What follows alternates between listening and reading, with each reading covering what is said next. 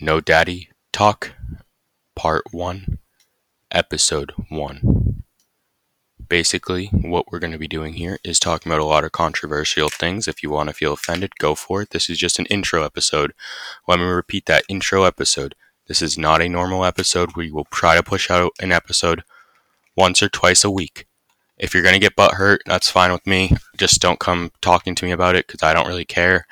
Um, we're gonna be saying a lot of the nigger word, um, a lot of the faggot word, a lot of the fucking Jewish word. Making fun of Jewish is a big thing of our thing. Um, we love to do it. Um, don't take anything we say on here literal, please. For the love of God, don't find anything we say actually how we feel, because this is not this is not right. The stuff we say is not like right for humanity, but it, it's cool. I mean, we chillin'.